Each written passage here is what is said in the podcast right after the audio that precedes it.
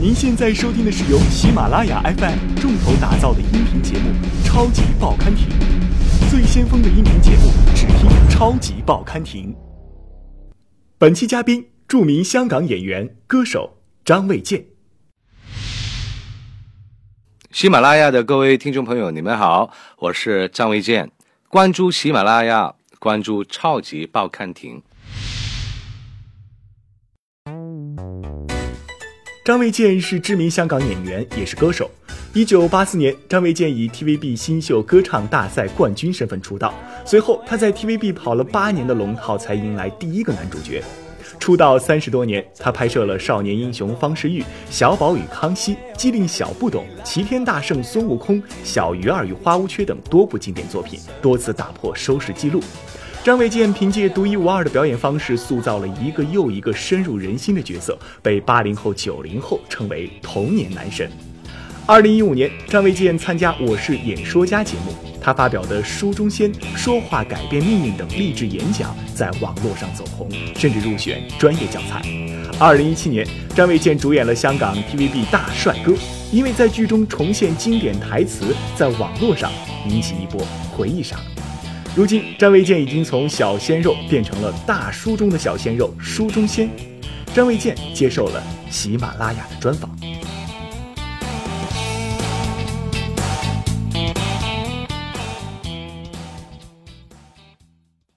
张卫健您好，出道这么多年，您主演了很多电视剧。像小宝与康熙、少年张三丰、小鱼儿与花无缺等等，这都是八零后、九零后这代人的共同记忆了。您也被称为是童年男神。您还记得您演过哪些经典的角色吗？小宝啦，孙悟空啦，张三丰啦，机灵小不懂啦，聚宝盆啦，小鱼儿啦，大帅哥啦。你想拍死我？没有，没有，没有。我已经把我最好的给了观众了。您演了这么多角色，当初为什么会想要做演员呢？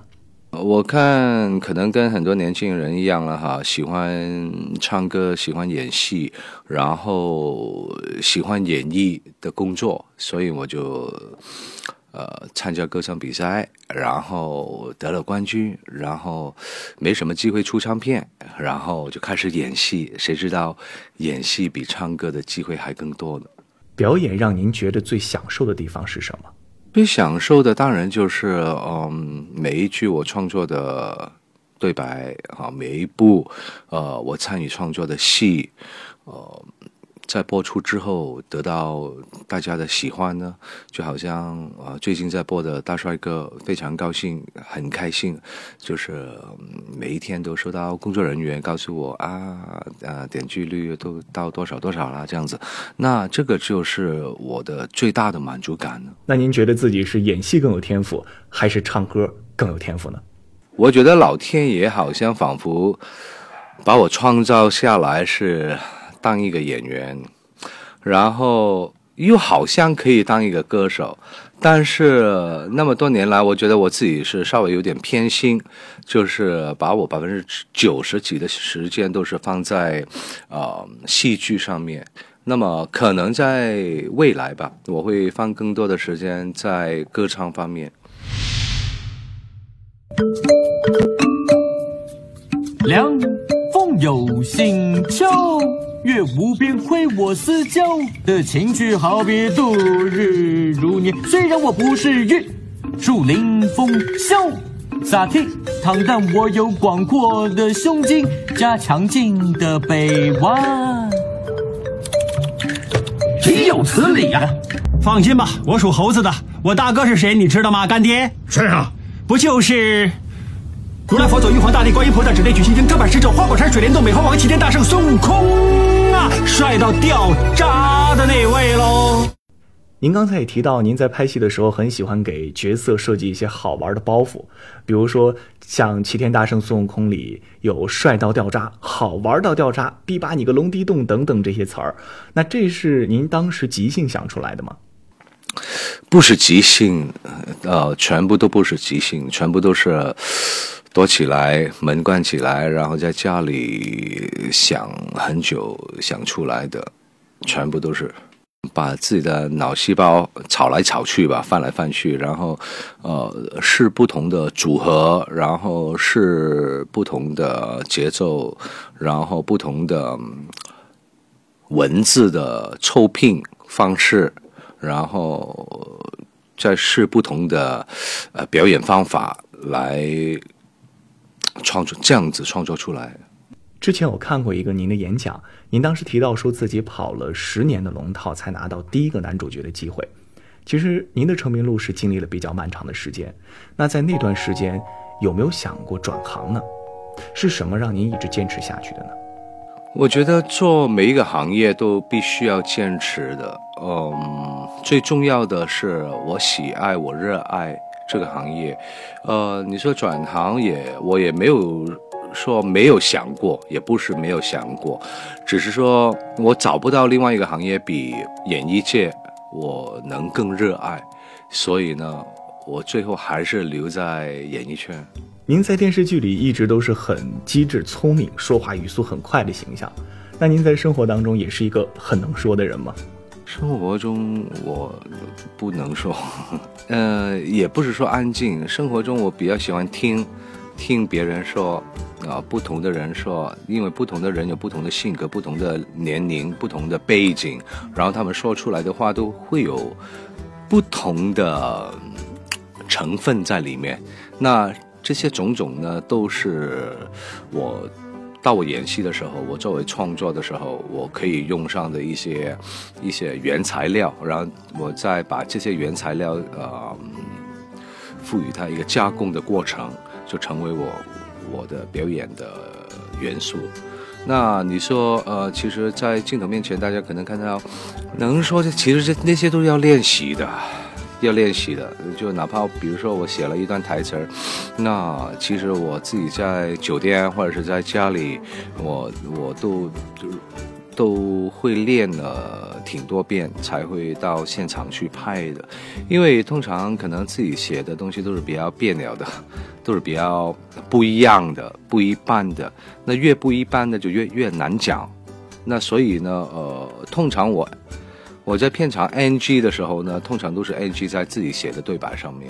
刚开始的时候，可能小小的时候比较没有信心哈，就会给嗯到处到处给朋友啊打电话，然后我说一段台词给你听啊，看嗯看有没有感觉啊这样子。那慢慢慢慢累积了经验之后呢，我仿佛就。有一些东西我是知道，呃，哪一些东西是可以呃观众会笑的，哪一些观众会感动的，哪一些观众会觉得激动的这样子。那我觉得这个是跟跟经验有着很大的关系。前段时间您在一个脱口秀里面讲现在电视剧里的套路，男女主角逃亡的时候呢，女主角一定会拐角，一拐角，她一定会说：“你先走，别管我。”这个时候，男的就会说：“不行，要跑一起跑，要死一起死。”啪一下就把女主角背起来，跑着跑着，很多时候就会下雨，一下雨一定有破庙。一进破庙，下一个镜头一定是火堆。火堆一拉开，一定看到两件衣服在烘干。扎拉开，他们一定找到两块四平八稳的石头，一人坐一边在聊天。聊着聊着，女主角就会哭，一哭男主角帮她擦眼泪，一擦眼泪就四目交流，一四目交流就打啵儿，一打啵儿两个人就一起躺下，一躺下镜头又摇到火堆。那个段子是真的很好玩儿。当初为什么会想到聊这个话题呢？那个其实那一段脱口秀，我记得应该是在北京传媒大学，传媒大学做的一个一个脱口秀，一个演讲吧，给大学生们。呃，然后那个那个讲古装剧的套路呢，其实很快啊，我写那一段大概大概二十分钟左右就就写完了那一段那一段台词，那有感而发吧，可以说。因为我觉得好像仿佛从我自己拍古装剧到 我看到很多古装剧，好像都是那种那种啊破庙啊、干柴烈火啊、下雨啊、拐角啊等等的那些情节，所以我就把那些啊、写在我的呃词儿里面。演戏的时候，您会刻意的避免这种套路的桥段吗？当然尽量避免，尽量避免。呃，但是有些时候，哎呀，避不了那么多。有些时候，呃，可能，我不会为了避免破庙而而避免破庙。你明白我意思吗？如果那段戏是确实非常有必要在破庙里面，非常有必要打雷的，非常有必要下雨，然后非常有必要男女主角都淋湿了的话，那我会我就我就不避免了。但是我会在里面给一些新的东西给大家看。很多人都觉得啊，张卫健的喜剧表演方式很特别。您的这种表演方式算是您自创的吧？自创啊，那当然当然就是自创了。呃我就是我嘛，我自己就是我自己嘛。那我自己自己的东西得要自己去去创作，去开辟。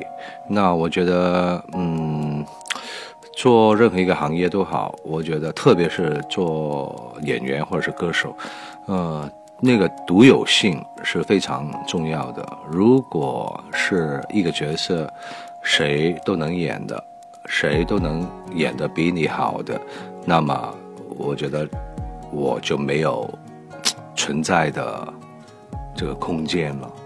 那只要这个角色可能不是说那么容易，呃，找到别人可以代替你的，或者是这首歌就是你唱的好，那么难唱，你都能把它唱成这个样子，那么就很难有人代替你的。二零一七年 TVB 五十周年的时候，您出演了《大帅哥》。您在采访当中提到，这一次的回归只为报恩，不为报仇。那现在回想起来，会经常怀念年轻时候在 TVB 的生活吗？太多了，太多了，因为我相信每一个每一位朋友都会很怀念自己的的学校，毕业的那家学校，对吗？呃，小学也好，中学也好，那么 TVB 就就像是我的学校，从小学到中学毕业，至少是中学毕业吧。我在这里面学了很多东西，我从不知道什么叫演戏，不知道什么叫镜头，到呃。对啊，到我后来长了很多知识在这方面，所以当然会很想念。是 TVB 给了我这个平台、空间、机会，然后在这些年里面，我在很多很多的长辈、导演、编剧身上学了很多很多，然后嗯，改良了很多很多，所以是这个空间给了我这个机会。其实，在看您年轻时候的照片，很多网友都会惊叹说，您的颜值绝对可以称得上是小鲜肉。那您觉得从出道到现在，哪一个阶段是您的颜值巅峰呢？那我问你一个问题，那你觉得我现在呢？现在了，现在电到喷汁，很多年轻的九零后可能都有这样的想法，就是看现在的电视剧不是那么有意思了，反而是我们童年时候看的作品都非常的经典。比如说像您的作品，那您觉得是我们现在的口味变掉了，还是现在的东西它是真的少了点什么？嗯嗯，别人的作品我就不方便评论了哈。我如果你说我的作品的话，我大部分都是演喜剧嘛。那但是有一个不折不扣的一个现象，就是现在，呃，特别是在电视剧界，呃，喜剧确实是很缺乏。啊，喜剧的电视剧很缺乏，我觉得，我也希望将来可以看到更多的演员、制片人、投资人可以往喜剧这方面去发展，然后让我们的老百姓可以有更多的喜剧可以看，因为哦，喜剧任何的一个剧种了都有它存在的价值，特别是快乐，谁不想，对吗？那如果因为这我这个是过来人啊，我拍的大部分都是喜剧，然后我把快乐带给大家，我把快乐带给大家，我自己得到的是更快乐。所以我希望看到，呃，未来我们可以有更多的电视剧看，电呃喜剧的电视剧看。未来，这也是当初您为什么走喜剧这条路的原因吗？哦，这个不是，这个不是，这个这个我一开始的时候没有那么伟大，因为一开始的时候没有机会演主角嘛。那么，但是很多人都说我不够不够高大，不够威武啊，就很难演那些男一号，就好像我注定就就是演演配角这样子。那后来发现，哎，喜剧，喜剧是似乎是唯一的一个戏种，是不需要你高大威猛，不是不需要你有多帅，都可以演喜剧的，只要你的内容观众觉得好笑好玩就好了。那我仿佛好像看到一处呃一丝的出光，所以我就往喜剧发展，而且往喜剧发展的人少啊。少，那竞争不多啊，那所以我觉得我这样子的话，可能比较有机会让观众们认识到我，所以我就往这边努力了。那在这一次的采访之前，我也专门查找了您的资料，其中热度很高的文章都在问张卫健为什么最近都不怎么拍戏了，或者是张卫健最近在干什么？最近这些年，感觉您的作品越来越少了。曝光也不多了，是因为想转型，还是想要休息一下呢？转型，呃，休息，呃，应该这么说吧，呃，我觉得人生有很多可能性的。那这一次拍完《大帅哥》之后，那下一次我再会拍是什么时候呢？我也不太清楚。那主要看什么呢？主要第一，呃，就是看剧本了。好，呃，我希望可以碰到一个。好的剧本呢，我才比较，嗯，比较会离离乡别井的，差不多半年的时间去一个地方去拍一部戏这样子，因为可能很多朋友不太了解，也没有办法想象，就是当我拍一部戏的时候，除了说那个每天的通告的那种劳累之外，其实在镜头后面。是我最累、最累的时候，最痛苦的时候，因为，因为喜剧的创作是一件很艰苦的一个过程。那么，其他的时间呢？我希望在我的呃不久的将来，我可以拨更多的时间做两件事儿。第一件事儿呢，就是我刚说过了，就是我希望可以拨更多的时间在歌唱事业。第二呢，就是我希望可以做更多的慈善的工作。您在演讲当中提到过，经历浮浮沉沉，还要保持个性，不要被这个丑陋的世界改变自己。这么多年，您本身也是经历了起起落落的。现在回过头来看，您怎么看待名气和做自己的关系呢？不会怎么看待，呃，我只会看待我的作品。每一次，我只会去关心我的作品，大家喜不喜欢，然后作品的收视率、点击率。好不好？因为没有办法，我，呃，这个世这个世界就是一个以数字为标准的一个世界嘛，对吗？那曲高和寡的又有什么用呢？我并不是说，并不是说曲高和寡不好，但是，呃，又是不是适合我呢？那我觉得，呃，所以对于我来讲呢，今天的我，我更加关注的是，我可以为。这个社会奉献多一点什么？比如说我的经验，啊，可以为什么我去北京传媒大学做那些演讲呢？嗯，其实做这样子一个两个小时的演讲，我必须要筹备，可能我自己写稿子都要写上大概差不多几乎一个月的时间，来为大学生们做两个小时的演讲。其实这个也是因为我想用我的经验去告诉同学们，呃，各行各业其实都一样，虽然是不同的行业，但是那股精神，年轻人出来工作打拼该有的精神，其实应该都是一样的。您看现在娱乐圈的新人也是层出不穷啊。那在这样的环境下，像您这样的前辈，会不会担心有一天这些零零后、一零后啊都不再有人知道张卫健是谁了呢？有一天，哪一天？